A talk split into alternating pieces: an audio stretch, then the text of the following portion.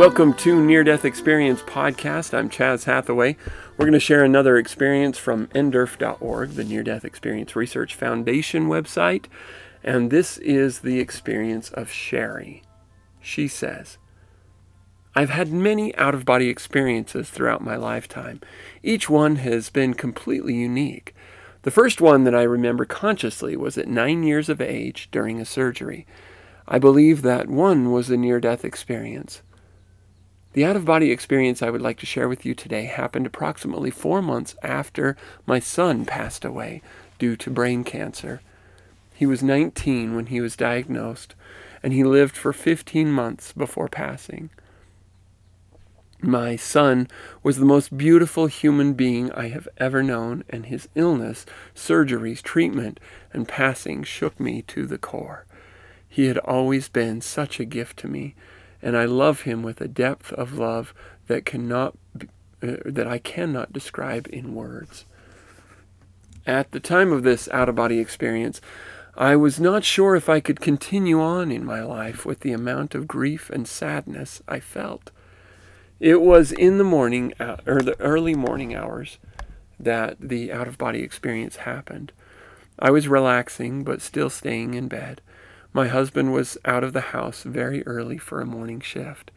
I believe it was probably 4:30 or 5 a.m. I felt the familiar feelings that I experience when an out-of-body experience is about to happen. There is a rushing sound and I feel as though my being is moving under my skin. All of a sudden I was out of my body and in a place that was beautiful. I didn't feel any traveling to get to this place. I was just suddenly there. I would describe my surroundings as lush, green, and manicured, as though a gardener took great care to make this place beautiful, but not in an orderly flower bed type of way. The trees were large and full, with many colors of greens, and some with wine colored leaves. There was a brick paved driveway that had a small rise. I didn't see any buildings or structures at this time. At the top of the rise, on the brick driveway, stood three male figures. I knew immediately that the middle figure was my son David. He looked up, and instantaneously I was in his arms, and he had picked me up and was twirling me around and saying, I love you, I love you, I love you. The words are beautiful, but they are not just words, or maybe not words at all. I could feel his message all through me, and I was sending the same love, or the same I love yous back to him. It was the most love I have ever felt, and it was everything. I don't know who the other young men were. They seemed to fade out of view, and it was just David and I. I know that we had some sort of conversation, and I know that he took me to meet others, but I do not have any of those details now. I am aware that for some reason I could not bring that information back with me. Suddenly I was back with the, within the confines of my body. This experience gave me the strength that I needed so badly at that time. I was able to carry on further Approximately two or three months later, I had another out of body experience that happened in the early morning hours while I was awake and conscious. Again, I was transported instantly to a place. This landscape couldn't be more different than the first meeting with David. It was arid and dry, with small sagebrush types of growth. There was a narrow, small body of water below a small hill. There was a lo- there are large mountains where I live, but I have been to other locations where what I call rolling hills are called mountains. These were dry, rolling hills. On top of one of these hills, there was a fairly large group of people. I was across the other side of the water from the hill. The place where I was standing had simple looking cement paving and some type of railing with a building behind me. I absolutely knew that my son was on the other side of this water. All of the people were in that in the same age group as David. They were playing a tournament type game, partnered up and trying to get the other person to fall into the water below without using their arms. As soon as I was scanning the group for David, he suddenly was beside me. At this point, David was surprised that I was there, and I believe that we conversed, or thought, about why. I believe he was satisfied with knowing that I just needed to see him and know he was all right, just strongly missing my son. David took me to the building that was like a classroom setting. I was introduced to all of the beautiful young people there, and I was able to sit in on the lecture or class. I have no awareness of what was taught or said, but I feel that I know it on a deeper level somehow. These two out of body experiences help me to be able to continue on with my own life. The grief and sadness have been extreme, but seeing my son and knowing that he goes on and is incredibly well and no longer in pain have helped me be able to live my own life. I have had other out of body experiences before and after these two experiences with David, but I have to say, these two were the most amazing that's the end of Sherry's experience. Very cool. Very cool. This is an interesting one because it is not a death experience. I, I'm not even sure if this would qualify as a shared death experience because it is so much later than the death itself. She certainly is mourning her son still, but let me just check. Yeah, four months after her son passed away, so it's quite a bit later. And uh, my guess, I mean, again, I, I hate to draw conclusions that I really have no idea of, but when she says I've had many out of body experiences throughout my lifetime, I would not be at all surprised if she had a near dying experience or potentially near death experience as a baby or, you know, even in your utero sometimes. But um, a very close brush with death, maybe even um, just at a at a young age, you know, five, six, whatever, and uh, that. And and she does say the first one that I remember was at nine years of age during a surgery, and so it's possible that that was the first one. I mean, it sounds like this is much later because she has a son who was 19, so it is obviously much later. But um, it seems that when one has a close brush with death, one usually has a crack in the veil.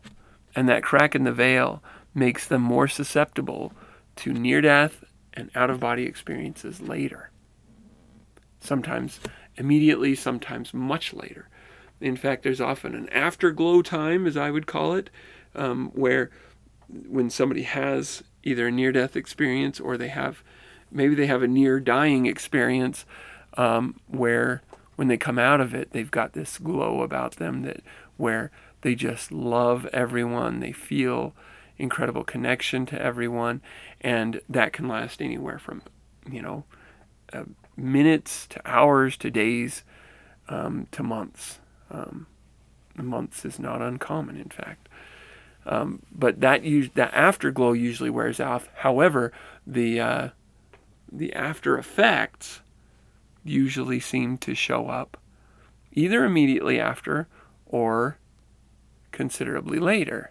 So, you know, it could be a year or two years after the near death experience, and then all of a sudden they start finding that they can sense things that uh, they couldn't sense before.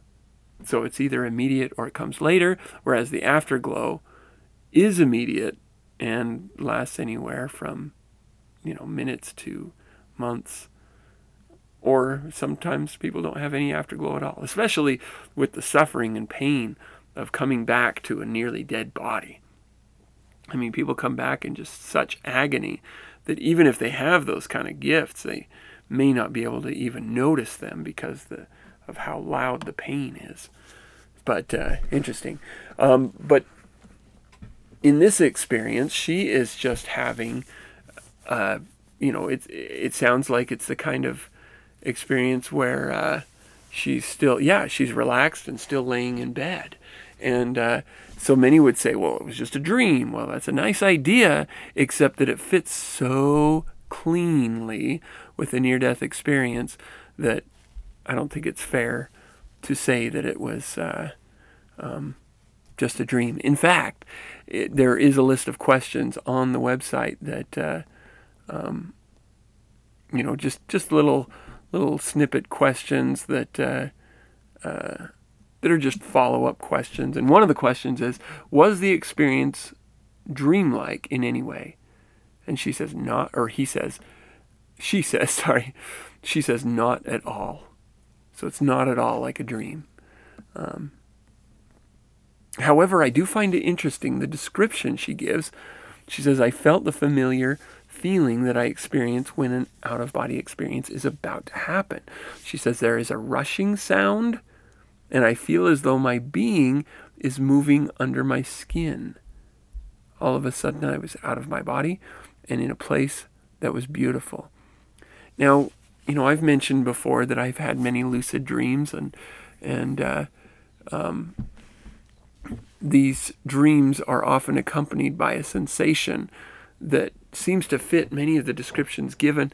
And lucid dreams are obviously more lucid and more vivid often than regular dreams.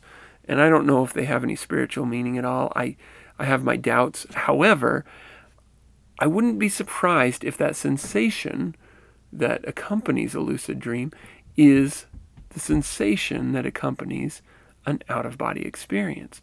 And I only say that because the descriptions that are given seem to match it so well. Some people say it's like my whole body was vibrating. Some say it was it felt like electricity. Some say it felt like it feels like uh, tre- some kind of tremor.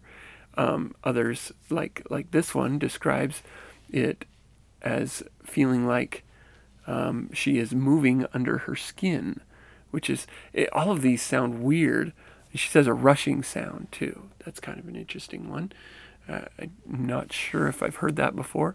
Other kinds of sounds um, that people will hear is a tinny, a tinny, uh, let's see, tinnitus kind of a sound. That's the ringing in your ears kind of a sound. They'll sometimes hear that. And remember, these are not you know, it's not like every time you hear a rushing sound, it means you're having an out of body experience, or if you feel that vibrational sensation, that you're having that kind of experience, or tinnitus, or whatever. It doesn't mean any of that. However, it does seem that something about the mechanics of the experience of leaving the body often includes some of those sensations. You know, you can't, you wouldn't call a cough, you wouldn't say if you have a cough, well, you obviously have you know, um, tuberculosis. I mean, it, you it could be any number of things. It could be a virus. It could be you know just a, a, a, speck of dust in your uh, lungs or whatever. You know, there's any number of things that a cough could mean. But if you have tuberculosis, you're likely to cough.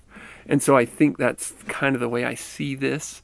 You know, um, you may have in lucid dreams sensations that are similar to an out of body experience but it may not be an out of body experience. However, if you feel that, just make a note of it and say, well, maybe this is going to be an experience, maybe not. And if you find yourself, um, you know, getting in a, a fist fight with Stay Puff, Puft Marshmallow Man, then it's probably a dream. just so you know. But um, then we've got, uh, she talks about the surroundings. It's interesting that, uh, that some uh, did she say cement or concrete? What? How did she say that? A driveway, I think is is the wording that she says. There's this uh, driveway, yeah, brick paved driveway that had a small rise, and then at the top of this driveway stood the three people and uh, these three men, and the the one in the middle is her son. She never knows who the sec the other two are, um, but then in her second experience, she says. Um, the place where I was standing had a simple looking cement paving and some type of railing with a building behind me. And so this time it has a building, but there's pavement of some kind, uh, cement of some kind. I don't know if there's any significance to that. Probably not. It's just unique, and it comes up in two of her experiences. So um, if I was her, I would probably make note of it and and kind of I don't know might do what would be otherwise considered a dream assessment of the uh, experience because often it's not that I don't think it's that our our expectations create what feels like a reality. I think it's that our expectations and our understanding of things, our beliefs, beliefs, and so forth inform the location that we choose or end up going. I think it's that uh, that we see and experience things that could be construed as being from our own minds but not because the things are actually weren't there before and appear because we thought of them, but rather because we feel drawn to those things in some deeply, deeply subconscious way. And I'm under the impression that even the spirit of a person has some kind of subconscious. I don't know. That's deep. It, you might say that that, it, that it's their intelligent consciousness um, that is the deeper part of the spirit. I don't know. I don't know. Um, and it could be that part which doesn't necessarily feel a dependence, feel as if it has a dependence on individuality in order to exist. I don't know. I'm going really weird and deep there. But uh, if you want to hear more about my thoughts about the intelligent consciousness um, there is an episode, I believe it's called something like that Intelligent Consciousness. Anyway, if you would like to contact the podcast, you can do so by uh, emailing near death experience podcast at gmail.com or you can call 970 NDE cast and that will give you three minutes. And if you can't finish your message in three minutes, just call back keep calling back until you get it all in. Another thing you can do is record your message on your phone using something like um, easy voice recorder or if you have some kind of you know thing to record phone calls or whatever um, just use that and then email it to near death experience podcast at gmail.com and i would love to include it on the show and with that thank you all of you so much again for listening